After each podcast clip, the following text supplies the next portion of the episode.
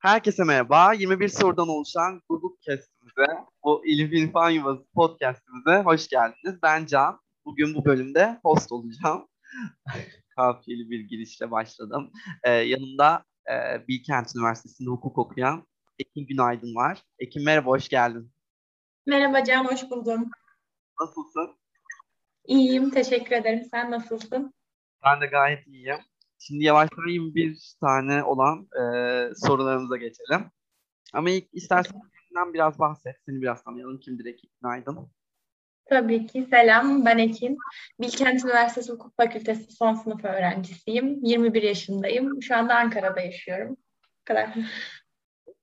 O zaman ilk sorumuza başlayalım. Ee, neden hukuk okumaya karar verdin? Neden hukuk? E, çünkü hukukçu olmak benim kendim bildiğim bileli hayalimdi aslında. Yani hatta insanlar der ya hukuk olmazsa başka bölüme giderim tercih döneminde karar değişikliği yapabilirim. Benim öyle bir B planım bile yoktu. Sadece hukuk hedefliyordum. E, ama bunun en büyük etkisi ailede hukukçuların olmasıydı. Dayım ve yengem hukukçu benim. Dayım zaten yani benim rol modelim gibidir. Özellikle küçükken ona çok özeniyordum ve büyük ölçüde de ondan etkilendim bence. Kendisi çok iyi bir hukukçu çünkü. Peki hukukun neden Bilkent'te okumayı tercih ettin? Bilkent hukukun Türkiye'deki en iyi ilk, ilk üç hukuk fakültesinden biri olduğunu düşünüyorum şahsen. Eğitim kadrosunda oldukça tecrübeli hocaları barındırıyor. Ve her alanda böyle aslında. Örneğin yalnızca tek bir kürsüsü iyi değil. Tüm hukuk kürsülerinde alanında çok başarılı hocaları bünyesinde barındırıyor. İkinci olarak eğitimin İngilizce olması benim için çok önemli bir faktördü. Hukukta uluslararası alanda çalışabilmek oldukça zor çünkü. Ee, ama İngilizce hukuk dersleri alarak bu zorluğun aşılabilmesi ve uluslararası alanda faaliyet göstermek mümkün. Ayrıca e, Bilkent'in hazırlığında da çok iyi bir eğitim görüyorsunuz ve tam anlamıyla İngilizce öğreniyorsunuz. Bunun dışında öğrenciler için pek çok seçenek var. Sosyal anlamda kulüpler ve etkinlikler açısından çok çeşitliliğe sahip bir okul. Kendinize uyan bir kulüp ve veya bir okul topluluğu rahatlıkla bulabilirsiniz bence. Son olarak da kampüsü çok çok güzel. Bayağı bir avantajdan bahsedildi. Ee, bu evet. biraz daha açıp ve yanına dezavantajları da koyup e, ikisini söyleyecek olursan e, neler söylersin? Özellikle biraz da dezavantajlarından bahsedelim ki objektif ilerleyelim.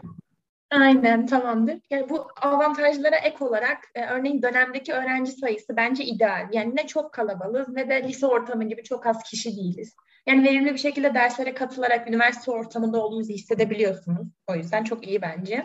Derslerimiz dönemlik. Yani aslında dönemlik olmasında dezavantajı var. Örneğin biz yılda toplam dört kere sınav temposuna giriyoruz ve daha çok yoruyor bizi ama bence senelik sistemdeki gibi sene sonunda tüm seneden sorumlu olmaktan çok daha iyi. Aslında birazcık kişiden kişiye göre değişebilecek bir şey bence bu.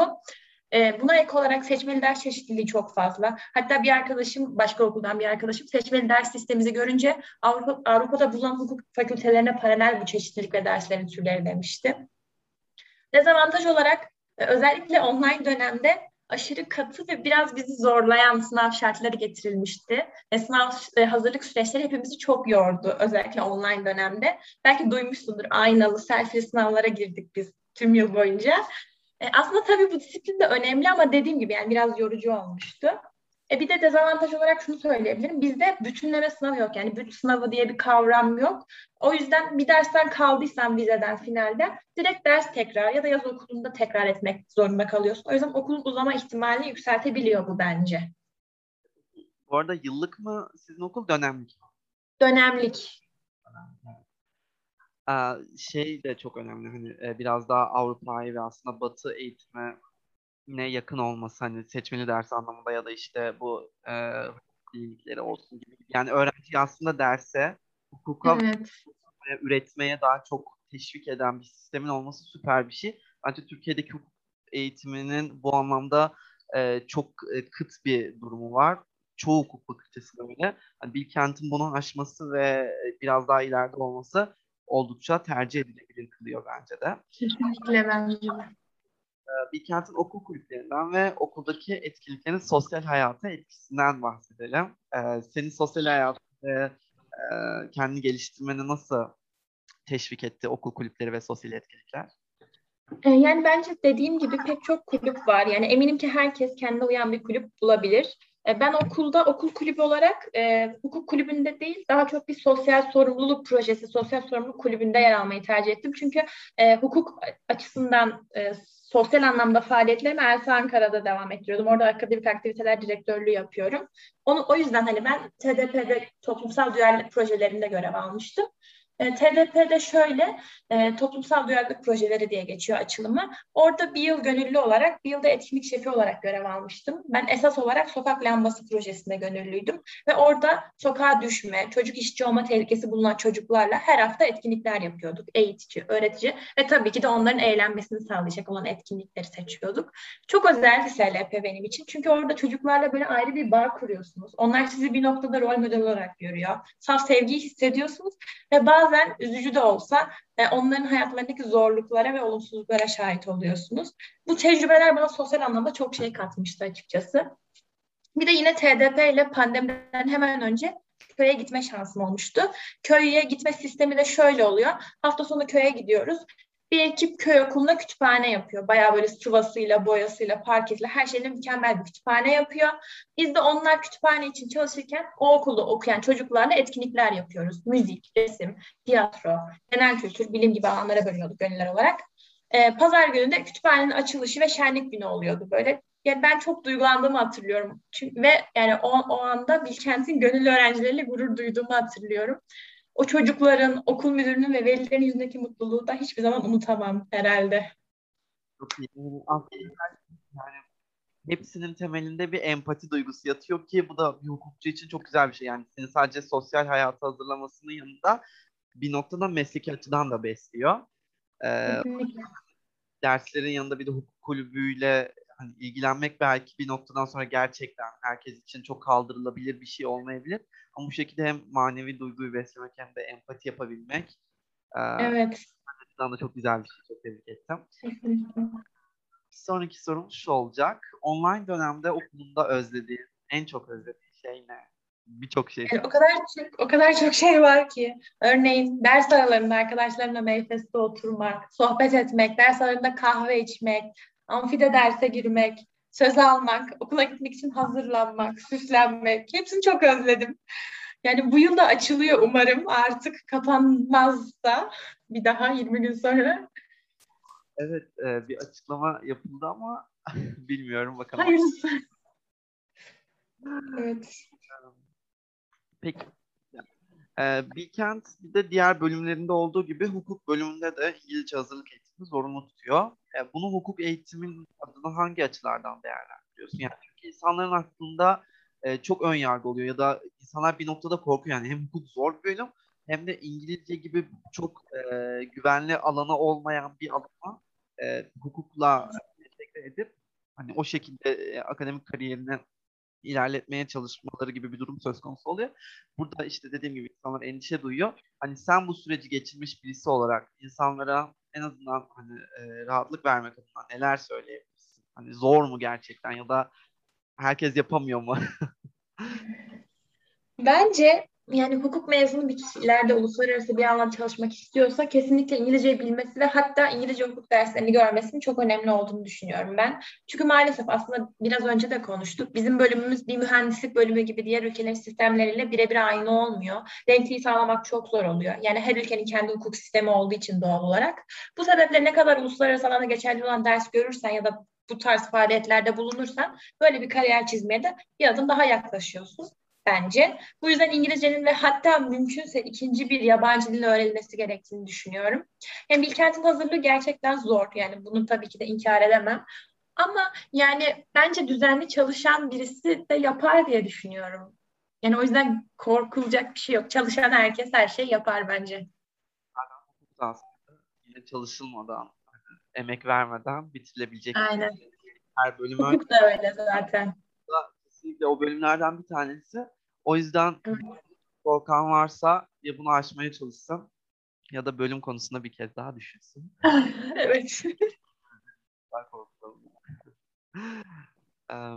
Peki en çok ilgini çeken ama asla yapamayacağına emin olduğun bir hukuk alanı var mı? Vardır mı? Yani var. Mesela ceza ve eşya hukukunu çok sevmiştim. Dersler çok keyifliydi ama yapabileceğimi düşünmüyorum şahsen. Bu programda ceza hukuku bir türlü sevilemedi.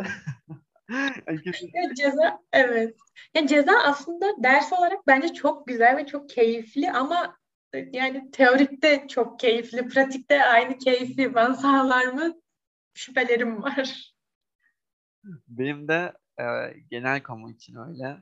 E, onu yine belki ayrıca konuşuruz ama yani e, çok severek okudum yani o dersi ve genel kamu alanında. Sonra evet. bana göre pek bir şey olmadığını düşündüm ve o, e, hukukçu gibi yani hukuk okuyan öğrenci gibi biraz daha özel hukuka kaydım. Ee, benim de böyleydi. E, hukuk okumakla ilgili seviyorsun ve seni öte yandan en çok ne zorluyor? Ben öğrendiklerimi gerçek hayata uygulamaya bayılıyorum. Yani karşılaştığım durumlarla öğrendiklerimi örtüştürmek çok hoşuma gidiyor. Bunun dışında beni en çok zorlayan şey sınav dönemleri ve o sınav dönemlerinin temposu oluyor. Dediğim gibi dört sınav dönemi geçiriyoruz. Ve hatta bazen quizlerimiz oluyor. Yani örneğin sadece vize final değil, quiz vize final oluyor. Ee, ben o dönemlerde kendimi hayattan soyutluyorum resmen. Böyle 2-3 saatlik uykuyla sınava girdiğimi hatırlıyorum. Hatta online dönemde 1 saatlik uykuyla girdiğimi bile hatırlıyorum. Çok yorucu oluyor o tempo. Anladım. Peki e, kısa ve uzun vadede kariyer planları neler Ekin? Staj arayışında mesela nelere dikkat ediyorsun? Yakın zamanda bir de staj yaptım. Belki buna da değin. Evet. Ona da değinirim. Öncelikle şimdi kısa vadede bu sene son sınıf olduğum için yani mezun olmak kısa dönemde. Sonra ben bir yıllık yasal stajımı yaparım diye düşünüyorum avukatlık stajı. Avukatlık stajını yaptıktan sonra yurt dışında yüksek lisans yapmak istiyorum.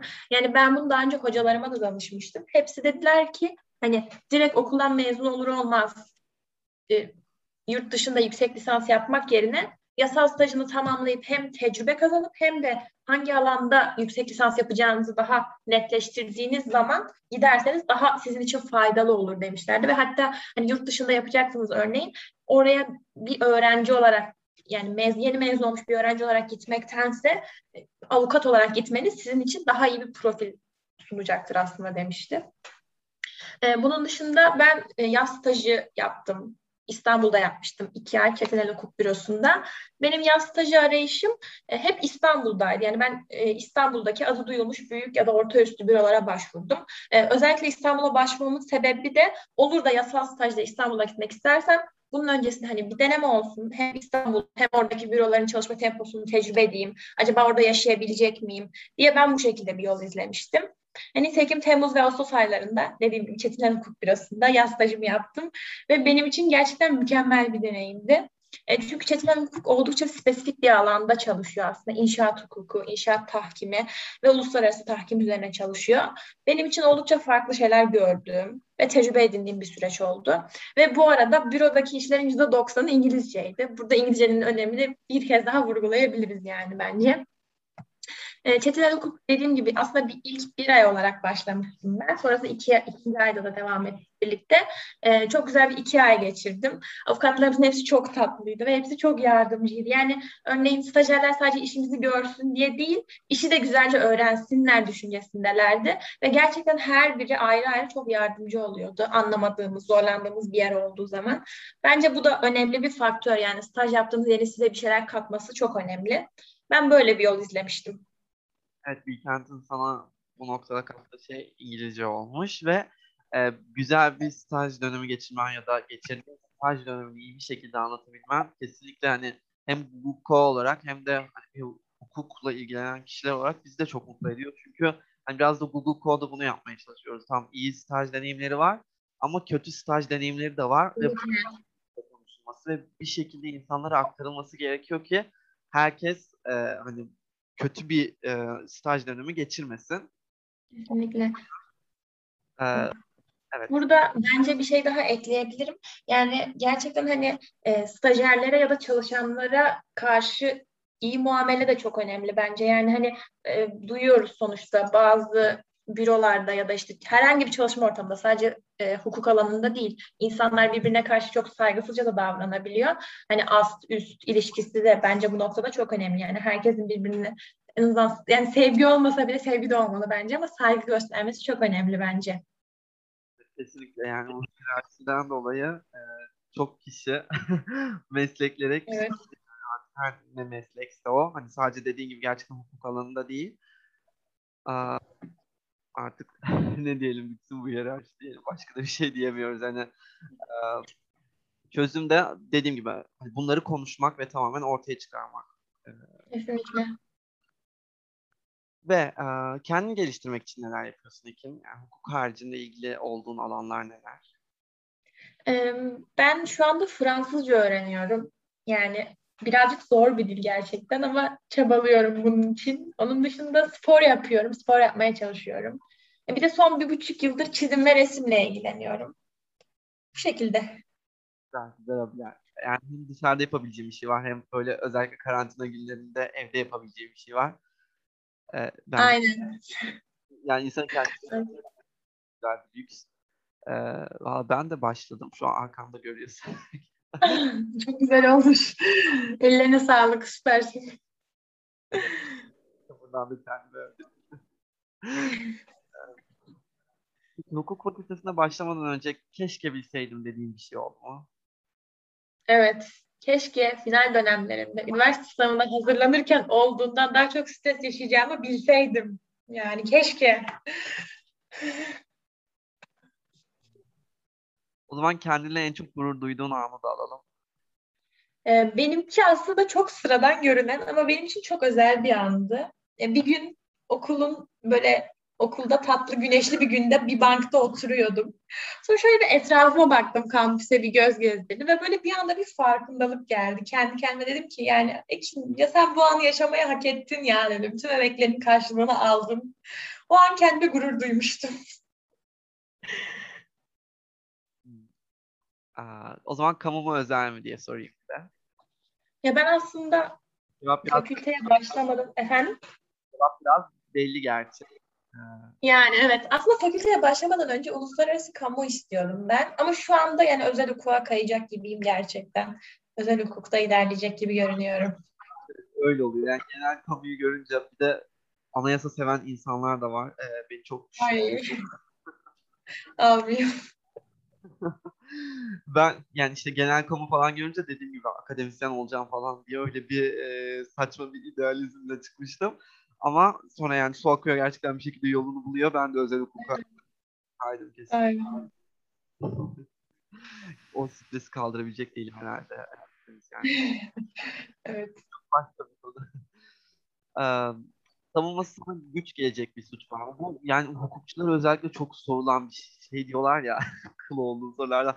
Ya işte eee, birisi insanı öldürdüğü zaman onu savunabilir misin? Ya da işte o nasıl olacak, o nasıl olacak? Yani artık eee, bu klişeyi biz de yapıyoruz ve soruyoruz ama hani Evet. Yani tabii ki de aslında hukuk sistemlerine baktığın zaman her insanın yani faillerin bile savunulma hakları vardır. Ama tabii ki de benim için de yine de cinsel taciz, çocuk istismarı, bir noktada cinayet gibi suçları savunması da e, zor olacaktır. Ama bu tabii ki de herkesin savunulma hakkının olduğu gerçeğini değiştirmiyor. güncel Türkiye problemleri.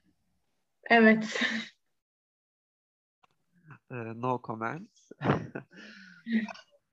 Eee, yine biraz kamu mu özel mi sorusuna benziyor ama bunda yine cevabı belli aslında. Hakim savcılık mı yoksa avukat mı?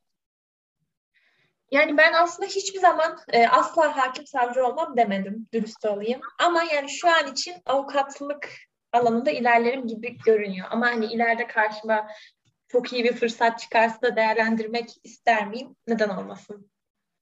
Daha çok böyle Bilkent gibi okulların daha çok avukat çıkardığını ya da mezunların avukat olduğunu görüyoruz. Hani bunu eğitim sürecinde nasıl anlıyor sence öğrenciler? Yani okulun tabii ki bir direktifi vesaire yok da hani bir şekilde aldıktan sonra o dört yılı geçirdikten sonra neredeyse bir yüzde doksanlık kesim e, hani avukat olmak istediğini anlıyor ya da işte akademisyenlik vesaire yani devlet kurumlarına çok yönelmiyorlar. Sen bunu ne Evet. yapıyorsun olarak? Ya da şöyle sorayım. E. savcı olmak için Bilkent doğru bir tercih değil. Yok yani bu böyle değil bence. Tabii ki de Bilkent'ten mezun olup hakim savcı da olabilirsiniz. Ama bence dört yılın sonunda insanlar belki şu farkındalığa varıyor olabilir. Ya ben hani bu kadar İngilizce görüyorum ya da işte farklı çeşitliliği olan dersler görüyorum. E, o yüzden hani daha uluslararası alanda ya da ne bileyim daha farklı bir alanda uzmanlaşabileceğim e, bir avukatlık mesleğini yapmayı tercih ederim dedikleri için olabilir diye düşünüyorum. Hani çünkü e, hakim ve savcılığı seçtiğiniz zaman daha çok hani yerel ve Türk hukukuna dair e, uyuşmazlıklara baktığınız için avukatlıkta hani bunun aksine e, uluslararası alanda yönelebileceğiniz için bence. Ama mesela örneğin e, Dışişleri Bakanlığı'nda çalışa, çalışabilen e, hukuk mezunları da var. Hani kamuda böyle bir tercih de yapılabilir tabii ki bence. Peki yine birazcık e, öğrenim sürecine dönelim. E, not mu, kalın kalın kitaplar mı? Bence bu hocasına ve dersine göre değişen bir cevap. Yani örneğin birinci sınıfta medeni hukuk dersimizde e, Barlas'ın kitabını ben gerçekten ezbere yutmuştum yani. Çünkü gerçekten hocamızın e, sınav soruları o tarzdaydı. Ama bazı hocalarımız, örneğin bazı hocalar kendileri not veriyorlar ya da çok iyi bir öğrencinin hazırladığı iyi bir not oluyor. Ona çalışmak yeterli oluyor. O yüzden bence bu hocasına ve dersine göre değişir diye düşünüyorum. Ders ilgi çekmediği zaman öğrencinin mesela bakınız ceza yani evet. kalın kitapların e, yani çok fazla ekstra bilginin çünkü zaten ceza genel olarak kalın kitapları olan bir ders. Hani bir de ilgi çekilmediği zaman hiç okuyası gelmiyor bence. Yani benim nezdimde en azından o yüzden notlarla geçirmek en sağlıklısı oluyor. Hele ki sana böyle çalışmayı falan filan hani yüzde yüz nota abanıyorsunuz. ee, burada kötü deneyimleri de konuşuyoruz. Peki ee, en sevdiğin dersi öğrenelim. En sevdiğim ders e, borçlar genel. Çünkü e, Vedat Buzdan almıştım ben borçlar geneli ve çok sevdiğim bir hocamdır gerçekten. Çok iyi bir hocadır. Yani onun çok büyük etkisi var borçlar geneli sevmemde. Ondan sonra da ticaret diyebilirim. Yani ticareti genel olarak dersi çok sevmiştim. Gerçekten çok farklı ve çok geniş kapsamlı bir alan olduğunu düşünüyorum. Ticaret ve şirketler hukukunun. O yüzden onu da çok sevmiştim. Kapsamlı iki ders de. Evet, finalde mahvoldum ama. Can yapıyor aslında finallerde. Benim de ben tahkim dersi görmedim tamam mı? evet mood court gibi bir şey. Bu arada mood courtlara falan da değinmeyi unutmayalım bence. Hani Bilkent'te mood courtlar açısından tercih edilmesi yine e, iyi bir okul haline geliyor bu konuda. Evet. Mood court'a takıldım, e, katıldım. e, takimle alakalı tamam O kadar çok ilgimi çekti ki yani dersini almadım halde şu an gerçekten çok keyif aldığım bir alan haline geldi. Hı hı. gerçekten hani buradan da şunu aslında söylemek gerekiyor. Ee, hani yine konuşmanın başında da söylendi. Hani genel olarak hukuk eğitimi Türkiye'de çok muhafazakar ve e, çok sınırlı. Yani e, öğrenciler genel olarak e, hani konuşmaya, bir şey üretmeye, tartışmaya ve bir şey çözümlemeye çok teşvik edilmiyor ya da öyle bir ortam bulamıyor. Çünkü genel olarak fakülteler de çok kalabalık. Dolayısıyla böyle o gereken konu dışarıda arıyor e, benim öğrencim. ve hani ne istemediğini ya da ne istediğini bulabiliyor. Bu gerçekten çok önemli bir şey ve böyle fırsatların kesinlikle değerlendirilmesi gerektiğini düşünüyorum. Türkiye'de e, şaşırtıcı bir derecede bu konuda iyi. Yani okey çok fazla etkinlik yok ama çok fazla çeşitlilik var. Yani her şeyi görebiliyorsun. İşte en azından her alanda bir mood court olmasa da ya da böyle tartışma ortamı bulamasam bile işte bir seminer oluyor, bir konuşma oluyor, bir o oluyor, bir o oluyor. Ee, yani bir şekilde kendini bir yerde buluyorsun ve ben şunu istiyorum ve ben şunu istemiyorum diyebiliyorsun. Fakat işte bunlara da vakit ayırmak gerekiyor. Kesinlikle. Ee, bir bilgi olsun aslında tercih edecekler ya da şu an Aynen.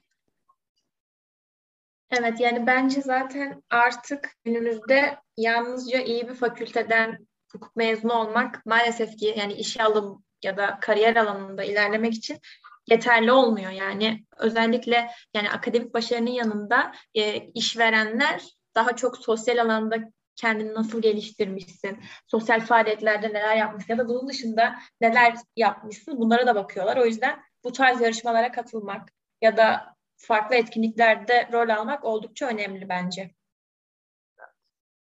Ee, tabii bunları yaparken de aslında hukukun yine e, hani bir yoğunluğu olduğunu da unutmamak gerekiyor. Bu noktada şöyle bir soru devreye giriyor. Hukuk gerçekten abartıldığı kadar zor mu? Çünkü hani şey falan dedik hani bunlara katılın falan filan dedik ama hani bir yandan da gerçekten hani e, bir yoğunluk var. Okulun senden beklediği şeyler var. Senin okula vermen gereken şeyler var. O yüzden e, hukukun ne kadar zor olduğunu da bence tartışalım. Özellikle hani hukuku İngilizce gören birisi olarak sen nasıl değerlendiriyorsun bu durumu? Bence hukuk kesinlikle zor bir bölüm. Yani sevmeyenin yapması oldukça zor olduğunu düşünüyorum. Çünkü gülü seven dikenine katlanır dedikleri bence bizim bölümümüzde kesinlikle geçerli. Örneğin yani bazı derslerde sadece bir derste 600 sayfa sorumlu oluyorsun. Not oluyor mesela not 600 sayfa, kitap 2000 sayfa. Yani bu tarz durumlarla karşılaştığımız çok oluyor. O yüzden gerçekten zor bir bölüm. Yani hukuk derslerini İngilizce görmem açısından aslında e, yani bu bu konuda çok bir farklılık değerlendirmesi yapamayacağımı düşünüyorum. Çünkü örneğin Türk hukukuyla alakalı dersler gördüğümüz zaman onlar diğer okullardaki derslerle aynı zorlukta paralel gidiyor. Yani İngilizce hukuk dersleri de büyük ölçüde aynı oluyor yani. Peki, peki dayalı bir bölüm var. Şey derler ya, o anayasaları kanıtlıyor. Aynen. ya hayır bence yani tanıştığımız insanlar senin de dediğin gibi sürekli soruyorlar. Kanunları ezberliyor musunuz? Onu ezberliyor musunuz diye ama bence öyle bir şey kesinlikle yok. Yani sadece örneğin ders çalışırken sürekli gördüğün şeyler bir süre sonra aklına giriyor. Yani o madde çok önemliyse, derste sürekli vurgulanıyorsa ister istemez aklına giriyor ama yani her şeyi ezberleme gibi bir durumumuz söz konusu değil. Yani bu bilgi peki şeyin e, hani topluma ya da genel olarak insanların kafasına nasıl girdi bilmiyorum ama geçen gün biriyle konuştum tamam mı? İşte sordu tekrardan tanımadığım birisi. Ee, dedik yani okuyor musunuz? Hani ezberliyor musunuz o kadar anayasaları, kanunları, Yok hayır hani ezberleme gibi bir durum söz konusu değil falan dedim. Ve dedi ki yok yok ezberliyorsunuz dedi. yok yok sen yanlış biliyorsun. Ben, ben de bir kere İstanbul'da kalırken işte staj yaparken e, bir tane hanımefendiyle aynı asansöre binmiştik. İşte öğrenci misiniz? Ne okuyorsunuz? Dedim hukuk okuyorum. Bana şey demişti. Hemen yalan söylemeyi öğren o zaman. Sonra bunu arkadaşıma anlattım. Dedi ki keşke şey deseydin. Bugün ne kadar güzel olmuşsun.